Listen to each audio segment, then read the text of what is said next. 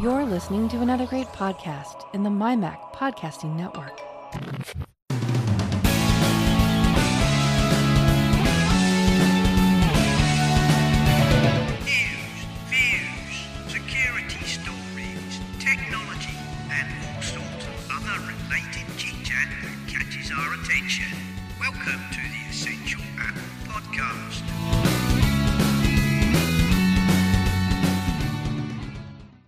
Hello, everybody. We're back. We're back from our summer holidays and ready to uh, take on the technosphere for the rest of the year. So, uh, I am joined by Nick Riley. Hello, Nick. Oh, hi, Simon. Nice to be back after our uh, our little break. Yeah, well, it was quite pleasant, and yet, um, surprisingly, despite it traditionally being a complete dead zone, um, quite a lot happened while we were on our holidays. Uh, just to spite us. Just despite us, yes, sod's law. There we go. anyway, uh, so what what has happened really? Um, well, all sorts of things. Uh, lots of things have happened. So I'm, I get obviously. I suppose we should kick off with the obvious one, shouldn't we? Um, we should kick off with the most obvious one, which is, of course, that Apple have announced their very much expected September the 10th event at Apple Park. Yay. Yay! no, like we couldn't guess that one very much. Jolly good. Very good. Um, and they've Yeah, sent we'll out. find, inv- find in- out what. Yes, we will. We will indeed, Nick. You're right. We'll find out what Yeah. they have to say. Um, and this one is called by innovation only. Oh, a bit of a dangerous handle, I Mm. think. you're you're Yeah. asking to get picked on there, aren't you? you are. You are. Yes. Well, hopefully it will be innova- innovative. Well, we hope so.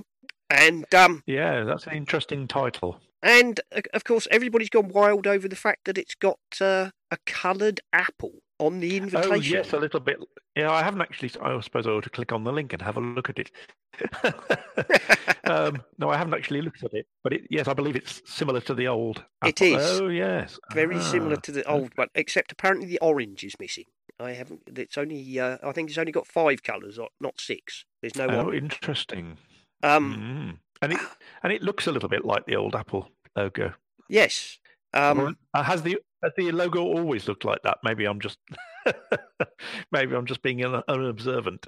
um. Um, has the Apple always had a chunk out at the side of it? Oh yes. Oh yes. Yeah. Always had the E- bite out of even on the laptops and things. Do you know? Do you know? It shows how observant I am because I've never really noticed it. I mean, I have seen it before, but I, I hadn't really noticed whether it was exactly the same on everything. So, ah, oh But- yes, it's got some pictures below. Yeah. So um. Yes, it's it's green, blue, yellow, a sort of deep red, and then a kind of purpley mauve colour. No orange. Um. Interestingly, of course, a uh, lot of speculation that that indicates possible colours for the uh, new iPhones. Oh, it could be. um, because the uh, the 10R came in the selection of colours, didn't it? Um, It did. In fact, um, um, literally a couple of days ago, I, I decided that um, second-hand values of um, 10Rs were now within my price range. oh right. so, uh, so I now have a 10R, And what yeah, do a you, nice red, nice red one. a nice red one? And and what do you what do you make of it? Uh, I like it very much. Of course, I've never experienced Face ID before. Well, so, no, nor, um, nor that- had I before. That's quite I, a uh, revelation. coming from a seven, seven plus. Um, so it's a little bit smaller than the seven plus physically, but the screen's bigger. yeah, yeah. that's Um, the, it's So yeah, I like it very much. it's a, a nice phone, and Because no doubt the whatever they do launch will be way outside what I'm prepared to pay. So, well, quite possibly. um, uh, uh, so yes, I'm quite happy with my new 10R. Thank you very much. Well, yes, indeed. Nothing wrong with that at all. Um, obviously, everybody's expecting them to bring out three new, uh, three new iPhones. Um, prospectively, uh, what is it? Uh, 11, 11 Pro, and whatever the equivalent of the uh, 10R is, the sort of in the middle one, which is the cheap, the cheapest one, the cheapest, the cheapest one by price, but the uh, middle one in size. Interestingly, um, yeah. But Perhaps they could have baby, mommy, and daddy, or the iPhone baby. I mean, the um, yeah, I've heard a lot of people uh, forecasting that it will be the iPhone 11 will be the replacement for the for the R model, and then the Pro moniker will uh, go on to the Replace the S. yeah the S models. Um, Yeah. which I makes suppose sense. I, I, I can see where people are coming from because I mean, all the laptops and stuff are all pro and non-pro, aren't they? So I suppose it's a, bringing them in alignment might make sense. it's a, it would be a slightly strange moniker for a phone. In reality, I don't I don't know what quite what features would allegedly make it quote unquote pro. But then again, Apple don't really use pro to necessarily mean professional in that sense, do they? They just mean No, I don't think they do. They just mean the top end one. yeah, premium. Perhaps I should just call it that yeah. premium. iPhone premium. Yeah, maybe they should. iPhone Write them a note. iPhone Gold Star. Yeah, I I don't know. I think the biggest question for me about this event is will they will they do the iPads along with the iPhones or you know are they Hmm. going to move the iPads into an October event with possibly the the Macs? It's a Yeah, because they they have in the past, haven't they? They've they've had two events around this time of the year. Yeah, I mean, several years they've had basically a September event and then an October event, and then it- it- Mm. I'm just wondering. It would be also be interesting to see whether they considered splitting the the um, iPad Lime into, say, what's it? They they have the iPad and iPad Air. Is that right? And then the Pros. Is that how their lineup Yes. goes now? I think so. I'm wondering if they might try and position the iPad and the iPad Air as mobile devices and, and kind of align them with the with the phones and perhaps position the iPad Pros as more in line with the desktops, Mm, maybe. especially as they're pushing with the you know the iPad OS, a more desktop experience. Yeah, yeah, that's true. And it'd be you know I'll be interested to see how they handle that, but I'm whether or not they bother to do anything other than phones and probably watches um, is, is hard to say. Because I mean, Yeah, I mean they've al- they've always kept them quite separate, haven't they? Really, um, the iOS stuff and the and the Mac stuff on the whole, yes, um, uh, uh, and they've treated them like two separate lines, in, it, rather than. But you're right. I mean, the iPad is becoming more and more, um, more and more, uh, certainly laptop powered. yeah, Um, uh, and with the new OS, that does differentiate it again. it does. Yeah, it'd be interesting. It would be interesting to see a nice diagram drawn out, wouldn't it? Do where, that, please, Apple. Yeah, where, where they're um, Where mean, it all fits and what their what their roadmap is. Yeah. Yes, yeah. Um, I mean, there's a lot of talk about a new, bigger um, MacBook or a bigger screened MacBook, a 16. pe- A lot of rumours flying around about a 16-inch laptop. Oh yes, I'd heard that. Yeah. Um, whether that would actually be a bigger laptop or whether it would be, um, you know, uh, the two rumours seem to be that there's a 16-inch MacBook, and then the, another kind of sub rumor is that actually they're going to put a 16-inch screen into what is currently the 15-inch MacBook by reducing. Oh, I the- see. Just by reduce the bezels. Yeah, because I mean, if you look at your MacBook, you know, there's a good half-inch bezel, I should think, all the way round. Um, Mm. that would be a very Apple thing to do, of course. Yes, Um, to indeed. retain the main, you know, machine parts and simply get a, a bigger screen in the same format. Um, I, I would think that would be quite popular actually, because you, you get the benefits of a bigger screen area without without the effort of um, you know, making a bigger laptop. But um, I'm I'm pretty I'm pretty sure we won't see. You know, there's a lot of people. I think hoping that that's going to get announced, but I can't really see that coming in the September event.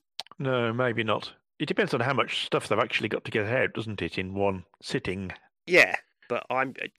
They normally seem to keep September pretty much for the phones and now the watch to some extent. So I was interested to hear um, Guy and Gaz talking about um, about um, the slowdown in in in phones, pur- you know, phone purchases generally um, across the world. Um, um, I must admit, it was one of those occasions when I actually was listening to it in the car and shouted at Guy because I didn't agree with him. um, uh, he, he said something like it, um, he said there were two reasons they thought they were falling off. One of them was price, um, and the other one was um, the fact that the innovation isn't as broad now. You know, with these yearly updates, they're not actually having time to sort of do major changes, so they tend to be smaller changes. Um, and and and those were the two things he came up with. And he said, but he didn't think the money actually sort of made it much, that much difference. and, and I shouted at him and said, "Of course it does." Yeah, of course it does. Of course it does. I mean, my my first iPhone set me back four hundred and fifty quid. Exactly. Um, Exactly. Yeah, I, the, the, the thousand pound mark just sort of makes me cringe. Yeah, uh, and, and still does. But uh, but I, you know, I thought it was a valid point. They were both valid points, really. That you know we expect a lot um, and Apple do seem to be, still be able to cram an awful lot of um, innovation into into each of their um, announcements. But even so, we're still talking incremental changes. I think to things. You know, if uh, as you know, I, I, I listen to the Tech Pinions podcast a lot with Bob O'Donnell and, and Tim Bajarin and uh, Carolina yeah. Milanesi and whatnot, who obviously uh, Apple isn't their main focus, but obviously Apple are a major tech player, so they they obviously talk about Apple quite a lot. But um, you know, their general view kind of aligns very much with what I think, and that is that you know this slowdown in smartphones is is is basically just due to the fact that it's a mature market. Um, yes, you yeah, cannot. Yeah, that's certainly part of it. Yeah, you cannot keep having massive um, changes because the technology is mature. It's and then they said you can look at the same thing if you look back at the PC or the laptop market. You know, the first few years of laptops, you know, the second generation of a laptop would increase the battery life by you know hundred percent and power uh, processing power by hundred percent and so on. After a few years, you can't do that. No, that's right. It's the old change curve, isn't it? You you eventually get to the far end of it, and uh, things have slowed down a little. And, and also, um, of course, you know, as things become mainstream, um, who, who's left? I thought, I who's left to sell to? Was... Who, who, well, yeah. who is left yeah. to keep expanding into? I mean, the first few years of the iPhone, you know, the first year or two, I don't think it, you know, was a massive seller. It sold, you know, it well in ex, uh, excess of people's expectation. I mean, I think a lot of people forget that Apple or Steve Jobs said originally when they launched it that they would like to have 10% of the smartphone market, which was, you know, a nascent yeah. market there and then. Um, yeah, and within true. a few years, the smartphone market was the phone market, and they were holding, certainly originally, you know, 50, 60, 70%. Um, they don't hold that and, now. And the fact is, I mean, the, the machines have become so powerful uh, that people don't feel they need to update every time there's a new phone. No, they don't. Just for the latest feature, because they've got everything that they need in their phone already. Well, yeah, that, so uh, it's a combination of all those factors, isn't it? And then as the prices have gone up, the same thing. I mean, in order to keep my monthly outlay for my phone the same as it was previously, I changed from a two-year contract to a three-year contract. To, right. To, to you know because to spread, spread it to yes. Yeah, because to, I, it was like I could have had the the 10R, which is what I've got, um, when my contract was due for renewal, and I could have had a, a you know I could have had a two-year contract. In fact, uh, on O2, you, they have this sliding thing where you can you can slide your like the length of your contract and the amount of data you want and how much money you want to put down up front to adjust your right. your thing. But um, you know, kind of started off at well, you're on a two year contract. This is how much it will cost on a two year contract. It's like whoa, no, thank you. you know, that's putting my monthly that's putting my monthly uh, you know rate up by more than I'm prepared to pay. So I slid it all the way to the far end, and it was like that's more like it. So yes, uh, sometimes sometimes it's um, I know when you're on forums, often talking about financial things, there are always those people who will say, "Oh no, but the but the most cost-effective way of doing it is A," but often A means that you're just paying a lot. yeah. up front, which you might not have. You know, so um, yeah, a lot I'd... of us have to settle for B, which is spread it a little bit. yeah, I yeah, I don't, I don't have a thousand odd pounds laying around, you know, to go out and buy an iPhone. Um, no, there we go. That's right. But yeah, it's exciting. It's, all, it's always exciting when always these, exciting. Um, I'll be very interested. I'll be very interested to see. I mean, everybody's still pushing forward this thing of it with the big square on the back. Um, all those oh, renders yeah, with the. I mean, uh, I guess it's highly likely that that is the form factor. Um, I must admit, I'm not keen on the renders where show it with a big black square with the lenses in. Um, no, that's not very pretty. But I have seen other renders where people have said, well, you know, why would Apple do that? Why would Apple not put um, a coloured glass piece in there? Mm, maybe. Um, in in that square, and the renders I've seen like that, so that the, the bump is colour matched, and then you've got like three lenses within it. Um, personally, I think much look much nicer. But of course, like all these things, we will wait and see what Tim and Co actually um, actually tell us in a week or so's time. Was it ten, uh, the tenth? So ten days, literally ten days from now. Oh yeah, what I'm waiting for is is where where the the camera is so good that you can hold the phone out in front of you, and then you let go, and it hovers in the air in front of you and takes photos. Of, what is it? Uh, a Go go gadget spins wings around you. yes. go go gadget copter, and like a little drone thing pops out of the top of it to hold it up. yeah, or or a big spring leg. Who knows? Spring leg comes out. yeah, t- telescopic tripod shoots out of the bottom to hold it up. Yeah. Oh dear. Right. Um. Well, I think we'll move on now. Um. Of course, there was been there's been the whole Siri recording quote unquote uh, controversy. Um. Where it turned out that you know Apple had hired contractors to listen to uh, Siri requests, apparently you know anonymized Siri requests uh, in order to, um, like everybody else, uh, you know, kind of see how Siri was performing at, uh, you know, what people were asking it and uh, how Siri, you know, how appropriately Siri managed to reply. And um, also, of course, they were looking at accidental activations. I don't know how many people get accidental activations because I scream at my phone, "Hey, and it doesn't do anything whatsoever. Looks at me blankly. So uh, anyway, of course, there was a whole huge kerfuffle, I suppose, um, because yeah, somebody said, "Oh, we heard people having sex and doing drug deals and all the rest." It's like, really? I think you might have been exaggerating that slightly. I'm sure there aren't many people who shout out, "Hey, S lady," in the middle of coitus. I'm really. uh, well, unless your partner is, uh, you know, named such. Has that name? Yes. in which case, you know, turn the damn thing off. exactly. Yeah. Oh dear. Um, I must admit, yeah, this is one of those things that I felt was a big storm in a teacup. Yes. I, I did. But. I, I, mean, I understand some people would be concerned about privacy and all that sort of thing, but I, I would just like Siri to get better. Yes. Um. anyway, often isn't. it often isn't. That is correct. Um.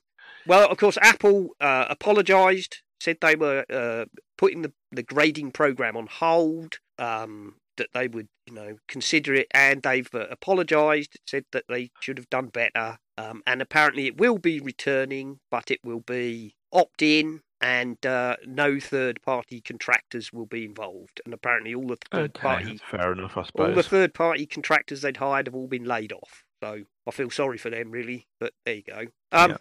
What I what I did here um, I mean, you know, they're all doing it. We know they're doing it. If you didn't think that somebody somewhere was listening to at least a percentage of these kind of things to kind of check how well they work, uh, then I think you weren't really thinking about it. Um, well, yeah, exactly. I don't, I don't know how you think that AI is AI isn't clever enough to be human yet. no, if you know, which is what you're actually saying is we want AI to be able to be human enough to be able to work out whether it's answering it correctly or not. Yeah, and if if you had an AI that was clever enough to grade Siri, stick it in Siri. exactly. Yeah. so there we go. Um, what seems to have got an awful lot less coverage, and I found to be far more shocking, uh, to be honest, was the fact that Microsoft uh, coughed up that they were, you know, listening to a percentage of Skype calls, which oh right, to me, oh, I, I haven't heard that. Well, well, I didn't get much coverage, but to me, that that seems to be. I would consider that to be far more shocking. I mean, while you're making a telephone it's call, a over, more invasive, isn't it? That's certainly yeah. more invasive because that's people actually having conversations um, in the same way as what, they do across the telephone. So, did they give a reason for? Um, I, I didn't really, I didn't really dig into it. It was just like yeah. typical. I suspect that they've coughed up to it on the grounds that oh, you know, uh, Google, everyone else, Amazon, everybody else is coughing. While before the well, I I suspect they're all worrying, aren't they? That if they get caught up, if they don't mention it now, when yes, everybody we're really in trouble. They'll really yeah. be in trouble. And if you know, if legislation comes in to start saying you have to be more open and whatnot, and then they get caught having done it and not said anything, I think they'd be in a lot worse trouble. Um, Indeed. It, it, it, yeah. I found that far more shocking than finding out that Amazon are listening to Alexa requests or that you know uh, Google examine uh, Google requests and so on. Um, yeah, I agree. And I think the biggest the biggest thing with Apple, of course, was really they you know they make a big thing of how they protect your privacy and um, they kind of well they apologized and said we you know we shouldn't have done that without being more clear about it so there we go um I, I, again i think it's all a bit of a storm in a teacup i'm glad that they've all come clean about it um and i think they should just yeah they should just be a switch yeah i'm fine you know sure listen to my requests to improve siri or you know no please don't listen to me because i asked siri where i can buy illegal drugs or you know, um, there we are. Uh, and Apple has uh, finally decided to let independent shops fix iPhones. This this was a, this was turn big, up for the book. yes, this was a big thing. This broke this week. Um, because after you know there was a bit of uh, a bit of a lash backlash uh, over their thing where they put a message in if you have a third party battery installed by you know not oh yes yeah, yeah, where it brings up a, a, message saying we're unable to tell you the health of your battery uh, that's the only thing it does and you can say thank you very mm-hmm. much and then you know it doesn't lock you out of your phone it doesn't do anything it just disables the um, the battery health status it still shows you with a you know battery percentage and all the other things but um, there was a bit of a backlash against that, saying, you know, Apple were trying to protect their own market and so on. Um, Apple have finally budged on letting independent shops fix iPhones. Uh, this is in the Slate and lots of other places. Basically, uh, you no longer have to be an Apple uh, approved repairer. Um, or what is it? I Apple? think the important the important thing is that they're actually saying that they're going to supply these third parties with Apple parts. So. Yes, that is it. It's what it's saying is you can apply uh, now to become an Apple independent repairer or something, rather than an Apple approved service center. Um, right. So yes, and you will be able to get tools and parts from Apple, um, so that uh, customers can, you know, you can go into a shop on the high street which will display a, you know, Apple approved repairer uh, sign and know that you're getting genuine Apple parts and uh, so on. So that's good. I think that's good. Um, it is good. So yeah, there's a paragraph in here that sort of says it all. Really, it says the expansion of Apple's repair program now allows independent electronic shops to have access to replacements parts, tools, and diagnostic software for iPhone repairs if at least one employee has completed the company's free 40 hour online training course. There you go. That seems fair enough, Seems fair enough. Um, you know, get certified, uh, get access to Apple parts, um, and there you are. And then, yeah, that will be a layer. In in, in, well, in many ways, that should make life easier for quite a lot of these smaller repair places. Yes, yeah. To get stuck in. I, I very much think so, and it will make life easier for a lot of people. Um, yeah. Because you will be able to. I'm sure there'll still be, you know, honest Joes. Don't ask where the parts come from. repair shack, but at the same time, um, it would be nice to be able to go into, you know, a. Yes, I'm sorry, I hadn't got I hadn't got one of these A12 parts, but I put a B12 in instead.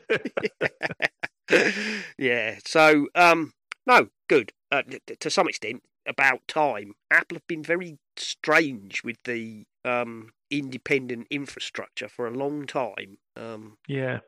And they were very anti it for a long time. I, I, I don't know what. I suppose it's felt a little bit like they're sort of hugging all their stuff close to their chest, as it were, and it's all ours. Don't mess with it, you know. Yeah, I, I kind of, I kind of understand some of it. Um, I, I understand the logic of, of of keeping control of your supply chain, but at the same time, I I think um, they're so big now. They're I, so big and they're so everywhere. Yeah, I, I also suspect that the the growing right to repair movement um, may have had a certain amount of influence on that because you know if you're going to say to legislators only we should be allowed to uh, you know repair our own stuff then I think you're likely to be finding yourself on the wrong end of a um, anti-competitive uh, yes. Investigation. Yeah, and so perhaps by you know perhaps they're thinking, well, look, if we let reputable people do the training, give them the parts, give them the tools,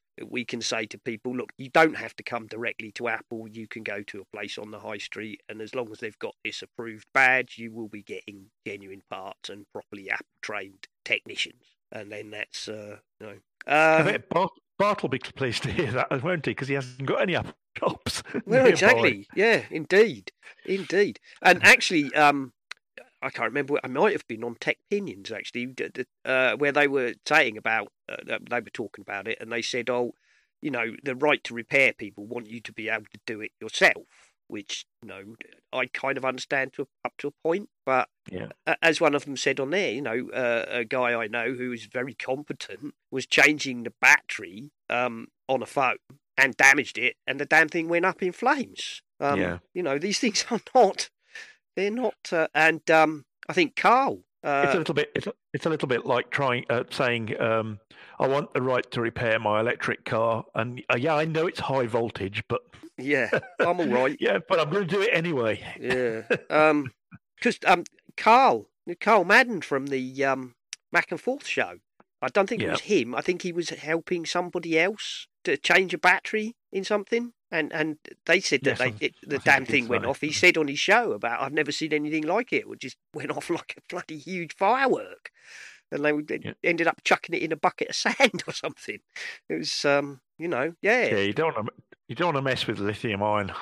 it's not. It's, it's really, nasty stuff when it goes off. Really frightening if you see one go up. So there you go. Uh, so maybe this is a you know somewhere between a sot and uh, a middle ground. There we go. Yes. Um, talking of Apple repairs, this this is a new one on me, but um, Apple are saying that if you have a Series Two or a Series Three which suffers from a particular type of cracking which runs around the edge of the screen, um, they they will probably replace it for free. Oh. Um, I've not heard of that at all. No, well, this is in Digital Trends. Um, and it says Apple have instituted a screen replacement program for aluminium models um, of Series 2 and Series 3 to address specific cracking issues. Um, apparently, in very rare circumstances, uh, well, always, of course, it's always in rare circumstances, a crack may form along the rounded edge of the screen of these affected models. The crack may start on one side and continue around the screen. Um, and uh, they've got a picture a diagram showing the sort of crack they're talking about, and it's literally one that runs around the beveled edge. I wonder whether it's some kind of stress fracture of some sort. I would think that it probably is. Um, so if you have a Series 2 or a Series 3, which is suffering from a crack which runs not across the screen, but round the curved edge uh, or along the curved edge, you should be able to uh, ask Apple to sort it out for you at no charge. Jolly good. So there you go. At no charge is always good. Yes, this this story I've got here. It's only a short story, really. Perhaps I should have put it in uh, one of the you know uh, quick flybys. But uh, at Dougie in the Slack room, which is where it's all been going on while we've been on our holidays. By the way, yeah, plenty of stuff been. It has been quite. It's had little bursts of activity, hasn't it? yes, it's quiet, and then somebody says something, and it all goes off. But um, Dougie posted one in here. It says, "For anyone who does not know, iOS apps and web pages loaded in Safari have a way of expressing a full set of password constraints, so that generated passwords are compatible." Um, oh. And then he's, uh, he sent a link here to the uh, Apple developer password rules. Um, but apparently that that's so that uh, apps uh, and uh, uh, web pages can convey to uh, the keychain what their password requirements are, so that uh, the keychain will not generate passwords which are rejected. That's cool. Yep, that's cool, isn't it? Which is why when the keychain, you know, generates your password, it always works wherever you set it up. Well, as long as I assume the developers have instituted that, you know, those rules. Um, Mm-hmm. Uh, this this one's a, another little one. This is from Forbes, who, by the way, I really have beginning to d- dislike a lot. Everything they write about Apple seems to be incredibly negative. And uh, even if it's about a positive story, they manage to bring some negative angle into it. But um, It's a shame. yeah, uh, a new MacBook Pro leak reveals Apple's solution to the troublesome butterfly keyboard.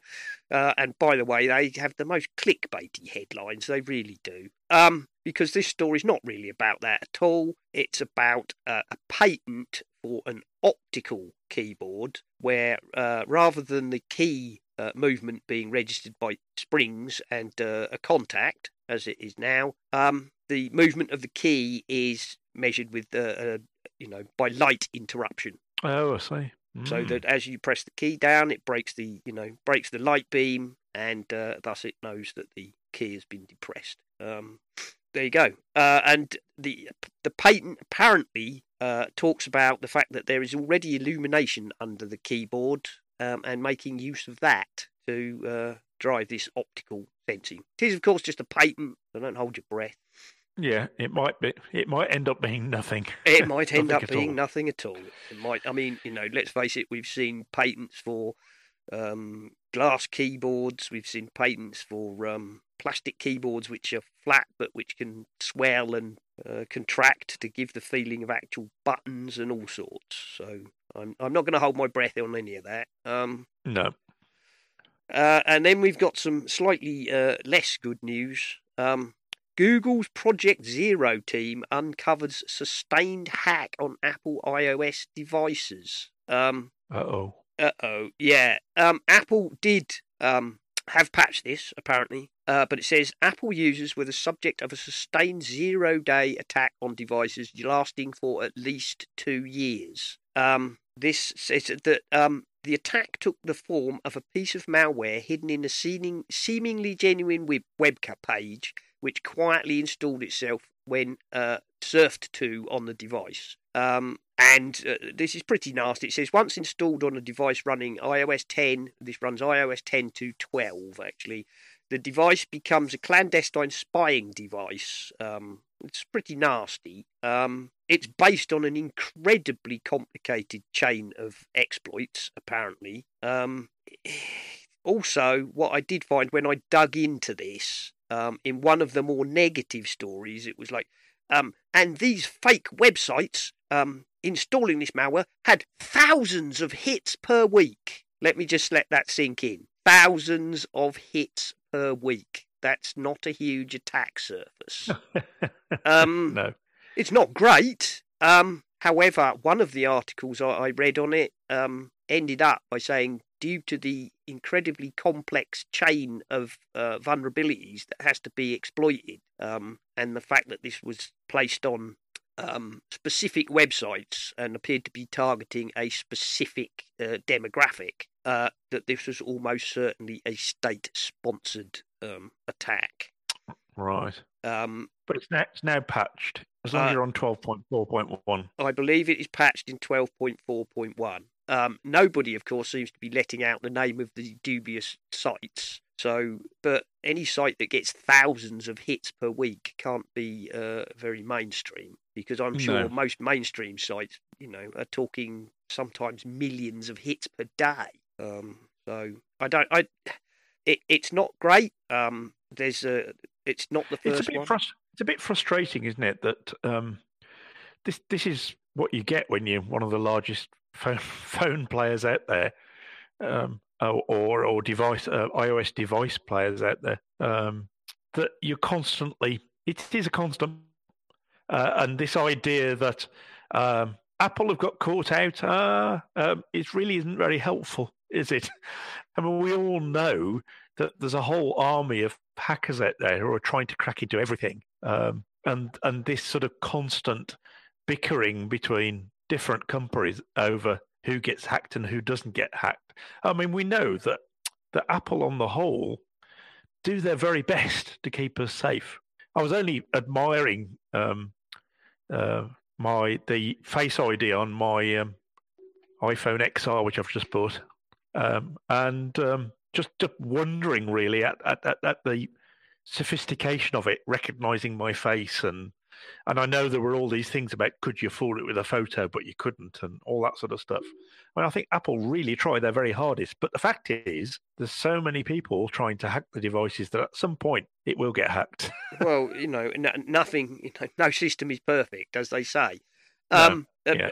You know, props, uh, props to Google on this because this is this is not um, Google taking a pop at Apple. This is their zero da- day uh, team, uh, Project Zero, they're called. Um, and Yes. Google have set them up, and their their job is to um, basically uh, they're a kind of white hat hacker group uh, supported by Google, uh, uh, and their point is to they you know they do attack anything and everything they can, and they search for stuff or other people exploiting any any uh, you know be it iOS, uh, Mac OS, uh, Chrome, anything. Their job is to hunt and so, you know report. So they weren't really taking a pop here. They had uh, disclosed this information to Apple apparently, you know, some time before they made it public. So um, I'd like to make yeah, I, sure. it's, uh, I also think it's partly.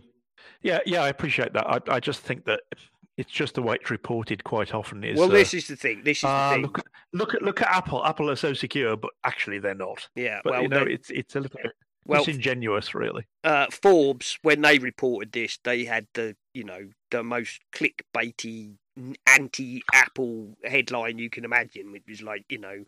Apple give you, uh, you know, give 1.4 billion iOS users a reason to switch. You know, it's like really, Oh dear. really, you know, Forbes. Oh you dear. know, um, I mean, we've got one here. This is, but this was BGR. I mean, their headline for the same, basically the same stories. Researchers detail the most dangerous piece of iOS malware we've ever seen, um, and then go on to say that actually, it, you know, yes, it's dangerous, but it's barely been exploited. Um, here we go. In fact, it might have been them. Yes, it's it's actually BGR who, at the end of their article, say the websites in question were se- se- seemingly operational for two years um, and had thousands of hits per week. Um, and also, apparently, they they described the um, target. Um, Google did not name who was targeted, although they implied it focused on people of a certain ethnic group. Right. Um, right. Many security researchers are confident that this is a state actor behind the malware. Um, so, yeah. And the other one uh, was Project Zero revealed a wild iOS exploit which would allow a malicious app- actor to take over targeted device with no interaction. Uh, Apple uh, patched the exploit, and there was no indication that it was used in the wild. So, you know, um, there we go. I think the the truth is, you know, nothing is secure. Nothing is hundred percent secure, and you just have to um, be as careful but as you you, make can. your cho- yeah, you make you make your choice based upon who you know works hardest at it, or at least that's the way I look at it anyway. Yep, that, that's it. Um, and actually, uh, skipping off a bit, um, another one which had some incredibly uh, clickbaity high, uh, headlines was uh, this was earlier in the month. A new attack exploiting a serious Bluetooth weakness can intercept sensitive data. Um, and this is the knob attack. Um, Oh, yes, I'd heard about this. Yeah. yeah, Guy and Gaz discussed it. Um, it it works by a man in the middle intercepting the Bluetooth handshake between devices and forcing them to use a one byte encryption key, which can then be forced. Um, now that's not great, but uh, even the guys who uh, demonstrated that you could do it said the window of opportunity is tiny. You have to be close enough, i.e., within Bluetooth range, and you have to target the target at exactly the time that they are pairing their Bluetooth device. Um, so, in real world situations, yeah, unless you are James Bond um, att- attempting to intercept the head of Spectre, um, the rest of us are probably pretty safe. Again, you know, this is a serious flaw in the way that it works, and it can be exploited if you are close enough and clever enough and all the rest. But as for an actual in the wild problem that most of us need to worry about, no, it's not. And yet there were, you know, headlines along the lines of Bluetooth totally insecure and oh grief, you know, the sky was going to fall. It works everywhere, though, doesn't it? It's a little bit like um, these the um, auto unlocking cars, you, like my Leaf. You know, as long as I've got the the key in my pocket, it will open the car. Um, and how insecure they, they are. Well, they are. In, they are. Yes, they are. You can get devices that can pick up that signal and duplicate it. And uh, but the fact is, if you're um, if there's someone suspicious hanging around your car, you've probably got more to worry about. We we often get to this point where we're talking where we say, you know, if they're sitting in your house, you've got more to worry about. You've got bigger um, problems, um, you know. And yes, and I'm yeah. I'm pretty sure, you know, if you have the sort of car which um you know has those kind of features, um, it tends to be one like mine, which it has is now keyless. Yes. Yeah. Though I have no ignition key, the key fob goes in a slot in the dash, and without that key, the oh. car will go nowhere. So actually, if somebody wants to steal my car, they're far more likely to hit me on the head and steal my car key because you know robber, robbers like the path of least resistance. Why go to some Absolutely. long, complicated, difficult way to break into my car only to find that they can't actually drive it away? Uh, and it's easy just to steal your keys. It'd be a lot easier to hit me on the head and take my car keys, you know, or just yep. threaten me and say, "Give us your car keys, governor, or we'll mess you up. It's like, well, take the car then. Yeah. Have it. You know, you're welcome. Off you go. Uh, so there we go. Um, so yes, that that was reported this month. Um, like all such things, I'm sure the Bluetooth Alliance will do something about it in time. Um, but as I say, even those who reported it said in, in real world situations, it's not something you should be worrying about. Um, and then, then uh, this is an oddity, of course. This is another Apple one the iOS 13.1 beta uh, broke broke cover. Um, this this is something Apple have never done before. Um, if you're you know if you're like me um, and you know use the betas since public betas were available. Um, how it normally works is you join the beta program, you get public beta one, two, which is usually you know dev beta two, and so on. Um, yeah, and then at the end you, you will get um, you'll get the you know the official release and your phone will say the official release is now available and it updates. And then um, you know then a day or so later you'll get a thing you know uh, 13.1 beta is available to install. Um, so I've never and Apple have never done this a, a, a beta for you know 13.1 uh, or whatever point one has never broken cover before the point zero has gone live to the public to the mainstream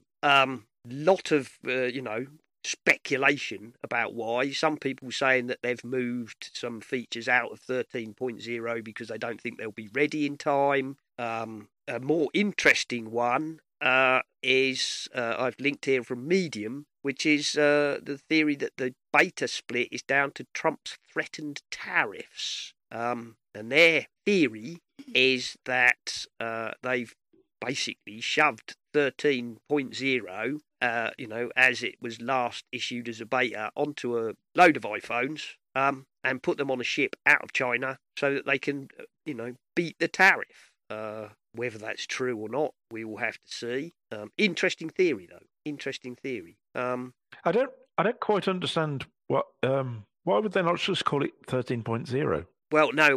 What they're this the theory in this relies on if you take the beta as it stands at, I don't know, whatever it was, beta 6, and you call that 13.0 and you stick it on a load of phones and you start shipping them out of China to get them yeah. to the States in order to beat the tariff, then you move the beta onto 13.1, and then by the time the phones uh, arrive in shops, they have 13.0 on it, but pretty much the day you open the box, it will say an update to 13.1 is available. That is the logic of this theory that they're doing it to get phones out of the factory because they have to have some software on them. Um, so normally we wouldn't, you know, I don't know. I still don't. I still don't understand.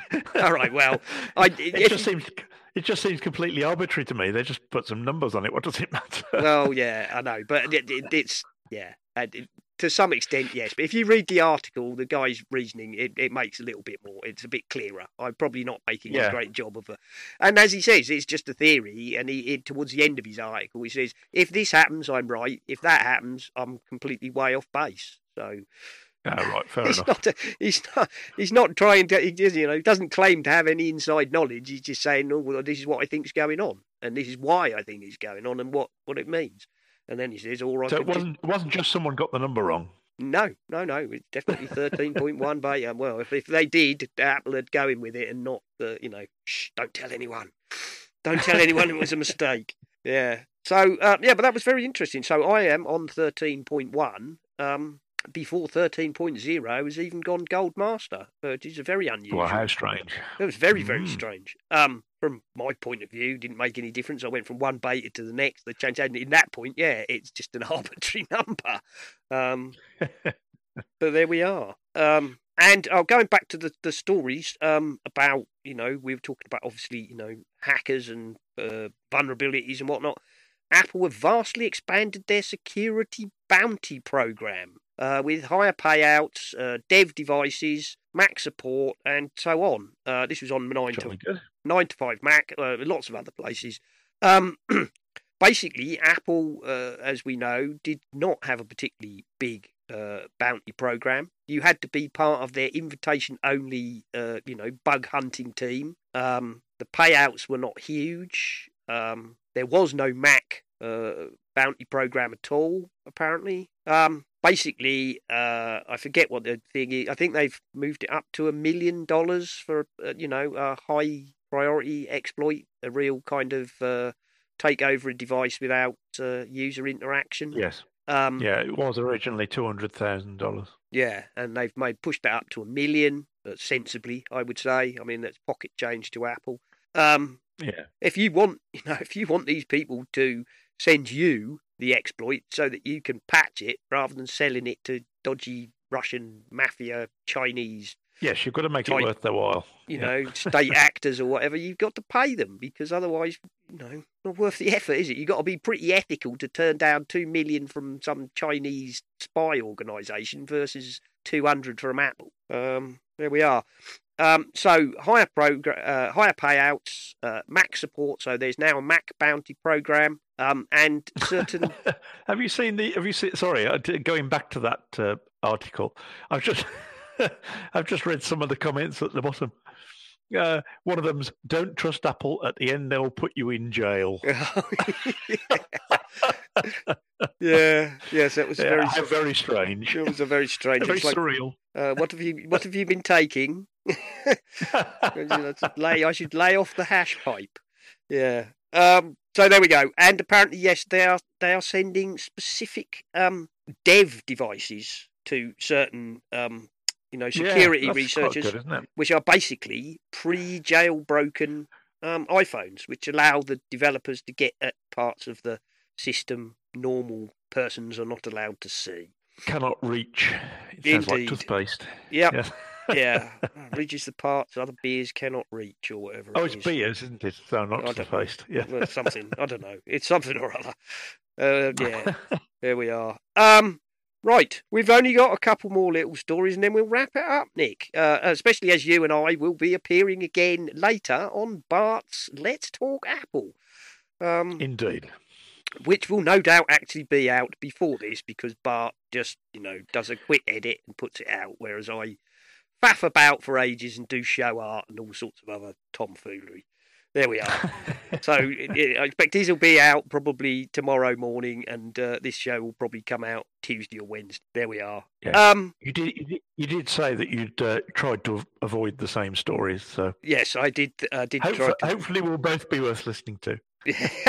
yeah, yeah. I well, uh, you know, obviously, uh, Bart Show takes a, a deep overlook of the month. I've just picked out a few um, things that caught my attention. Um, Bart goes into much more depth, doesn't he? When we're on Bart's show, he digs out some Indeed. all the notable numbers and uh, you know hiring and firing and all sorts of other things. Um, technology wise, um, this was a couple of weeks ago, I think. Affinity 1.7.2 updates were available. Um, if you're an Affinity user, you've probably installed them all already. Um, with you know new fixes, new updates, new features, new stuff. They're not uh, sitting on their laurels there. Um, Jolly good. and uh, Ashley Hewson from Serif, who's been on the show before.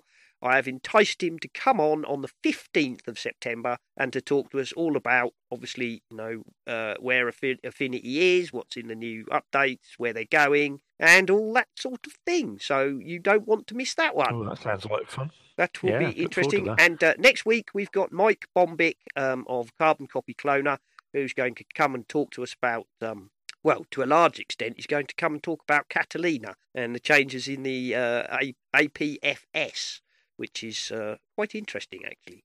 Uh, and no Well, doubt, sounds good too. yeah, and no doubt he will tell us all about um, you know the new version of uh, Carbon Copy Cloner and how it will keep you safe even under the new Catalina uh, disk regime, um, which involves Yes, back up, people. backup, backup, Back up, back up. Well, yes, he's had to build a complete, you know, kind of new way of doing um, carbon copy cloning because um, he'll explain it all in much more depth. But basically, Catalina splits your SSD into um, a readable, Oh. a read oh, only right. Yeah. section for your OS, and then a read, uh, you know, a read write section for all the other stuff, and bridges it by um, firm links, and uh, it's all very clever. And it appears to you as if it's just one disc. It's a sort of soft raid tomfoolery. Uh, all very clever, and he's going to Mm. explain that to us uh, next week. Um, what else have we got? Great. Uh, oh, Looking forward to those. that those will both be very very good, I'm sure. Um, Cerebras revealed the world's largest computer chip for AI tasks. Um, you might have seen this one, Nick. Did you see this one? Um, I didn't. No. no, Oh. uh, on the BBC. Yes, they've they've. there's a bloke holding up the chip now. And you're thinking a big chip is maybe you know what three inch square or something. No, this uses the whole wafer. Oh wow. It's like a foot square. That is one chip. That thing is not, you know. Uh, this is the complete opposite of the chiplet trend, um, which is to, you know, join a whole load of uh, small microprocessors together um, on an ultra fast mesh, um, kind of like build a, you know, in a in my analogous, you know, thoughts, uh, like making a motherboard. Uh, no, this is the biggest AI chip in the world, and it's I don't know that when the BBC finally loads, I might be able Looks- to tell you very- the exact size. It's about the size of a, a wall tile. Yep. It's huge. It, it's it's based on a, a. It uses the whole silicon wafer. It's the biggest square they can make out of a whole silicon wafer, apparently. Um, wow. It's bigger than a standard iPad. Right, that's about all they're going to tell me, is it? Thank you. So I don't know. It looks like it's about twelve by eleven or something like that. It's Yeah, it looks like that. it's a big chip. There we go. Um, The And- single chip can drive complex artificial intelligence systems in everything from driverless cars to surveillance software. there we go. It's eight and a Ooh. half inches square, apparently, according to that. There we go. Uh, here we go. Yeah, dozens of dozens of chips are typically manufactured from a silicon wafer, which is cut apart to separate them. The most powerful desktop CPUs have about 30 processor cores. Um, but this one, Cerebras, has 400,000 cores. That's amazing. All linked to each other Yeah. over a high bandwidth connections. Uh. It claims the wafer scale engine will reduce the time it takes to process complex data from months down to minutes. So, is this the start of uh, Sirius Cybernetics Corporation, where it'll actually start thinking, giving you what you want before you know you want it? No idea. Uh, whe- I mean, whe- whether that is really the solution or whether the chiplet, you know, the chiplet uh, idea is the way to go, we shall see. Although this is, you know, this is for very specialised tasks. It It's- yeah, yeah. Yeah, um, I don't think they're, you know, this is not something they're saying is going to end up in your desktop. Um, no way. There we go. Uh, I just found that interesting, an interesting uh, thing because, yeah, No, that's cool. you know, normally those chips are cut. They're all etched onto a wafer, and then the wafer is sawed up into all the little bits. Well, in this one, they've just made the whole wafer into a giant chip. Oh dear. Um. Right. Well, I think we'll just finish up then with the just a snippets. Um. The flyboard inventor, who uh, you know, the last time we reported failed to fly across the uh, the channel and ended up getting dunked. Uh, he managed it on the second go, which is uh, was almost inevitable. I'll be honest. Um, Yeah. In, in in many ways, I felt very sorry for him because he wanted to do it for the what was it, the 109th or 110th anniversary of Louis Blériot flying the Channel, and uh, he failed. Um, and then he did it again. He managed it uh, second attempt, which was ten days later. So there we go. Um, No, good for him. so yeah, I'm sure it's a bit of a disappointment. I did feel sad for him really when he didn't make it the first time.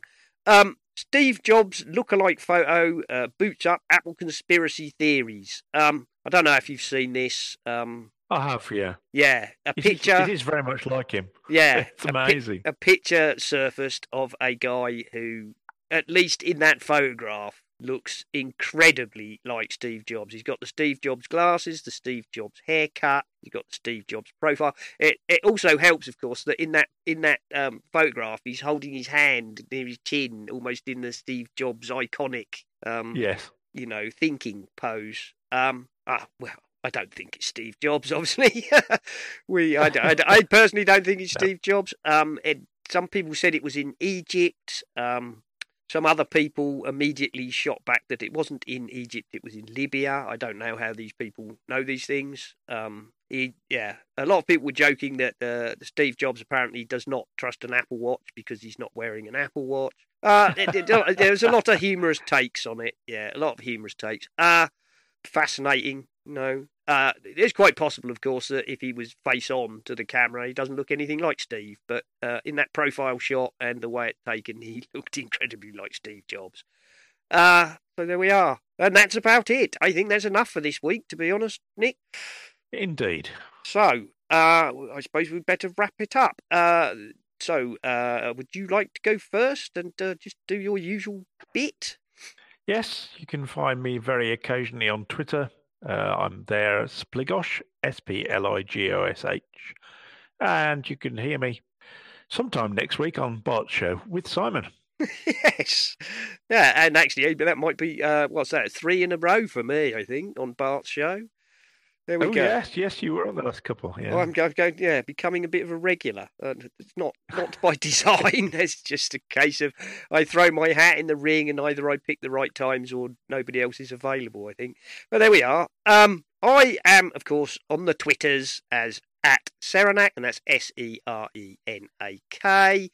Um, the show is on at Essential Apple, and I should use that more rather than my own personal one, although I don't. Um, you can find us in the Slack room by following the link in the show notes if you'd like to join. Um, don't forget that Slacker Mac Jim started a family friendly uh, Flickr group for uh, people to share photographs. Um, and the link is in the show notes uh, if you would like to get an invitation to that. Um, the site is, of course, essentialapple.com. And uh, I think that's probably about it. Uh, you know, you can support the show on Patreon, you can support the show uh, via the Pinecast tips jar, and uh, you can use our Amazon affiliate link if you wish to buy something, which will cost you nothing but we get a few pennies out of it. Uh, other than that, I think that's probably about it. So, um, until next week, when I will be back with uh, Mike Bombich uh, and perhaps with Nick too. Uh, see you later. Goodbye, everybody. Bye bye. Nemo's hardware store is delighted to be back in action after such a long vacation. I was on holiday myself, using Google Maps and paper maps to navigate. And one thing I learned is the Google Maps is really good, but if you've got a paper map and you get lost, it will really help. I was driving yesterday from near San Francisco up to Sacramento Airport where we were flying home. And the Google map dropped the navigation and we spent 15 minutes driving around irrigation ditches and apricot fields and other weird agricultural stuff in north central western California, wherever the heck it was. But I'm glad to have both Google Maps and paper maps. We use charging plugs and charging cables. So I'm really delighted to be able to charge my wife's stuff and my stuff using Apple and third party plugs and cables. So I always have more of those charging plugs and cables than you think you need because you need to loan one to somebody at some point on the trip or you don't want to deprive yourself of being charged. And also have a battery charger, a USB external storage battery with or without lightning tip. that you can use to charge up your devices when you're away from AC or mains power. Make sure the headphones or earbuds, whatever it is you're using, are comfortable.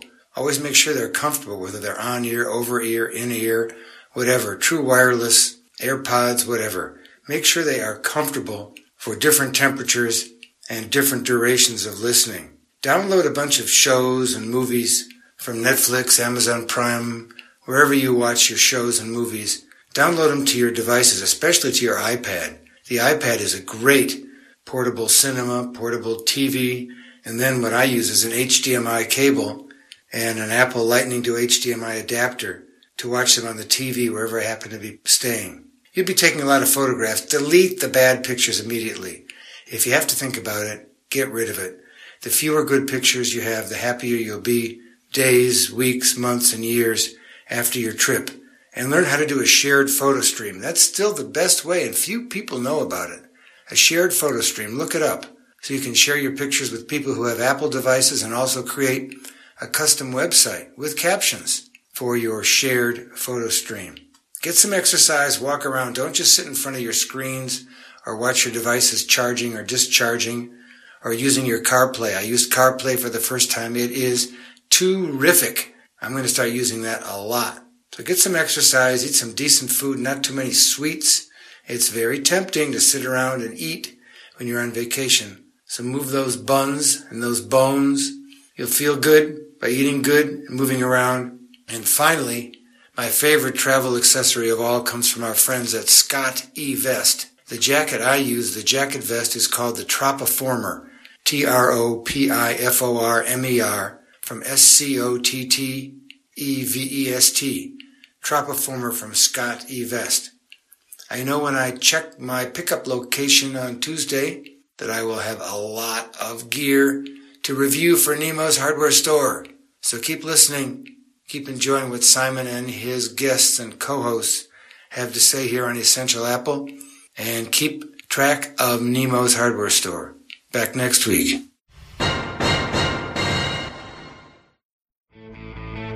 You've been listening to the Essential Apple podcast. And I'd like to say if you enjoy the show and would like to support us, feel free to go over to the website essentialapple.com and you will find links to both Patreon and the Pinecast Tips Jar, where you can make a donation towards the costs of the show, uh, or even if you're really keen, you could set up a recurring payment. And thank you very, very much to all the people who already do support us. We really do appreciate you very much indeed. This show is, of course, part of the My Mac Podcasting Network, where you can find a variety of other shows like the My Mac Podcast with Guy and Gaz, the G Men, Tech Fan with Tim and David, the Nintendo Club podcast, the geekiest show ever, the Three Geeky Ladies, uh, Bart Busschots and his wonderful Let's Talk Apple, and possibly some more that I forgot. So why not go over to mymac.com, take a look at the available podcasts, and take a listen. Hey, podcast fans. If you like listening to tech podcasts, check out the three geeky ladies. Elisa, Suze, and Vicky provide a female perspective on Apple and other tech products. You can find the podcast on iTunes and their website, www.3geekyladies.com, with the number 3 spelled out. Happy listening.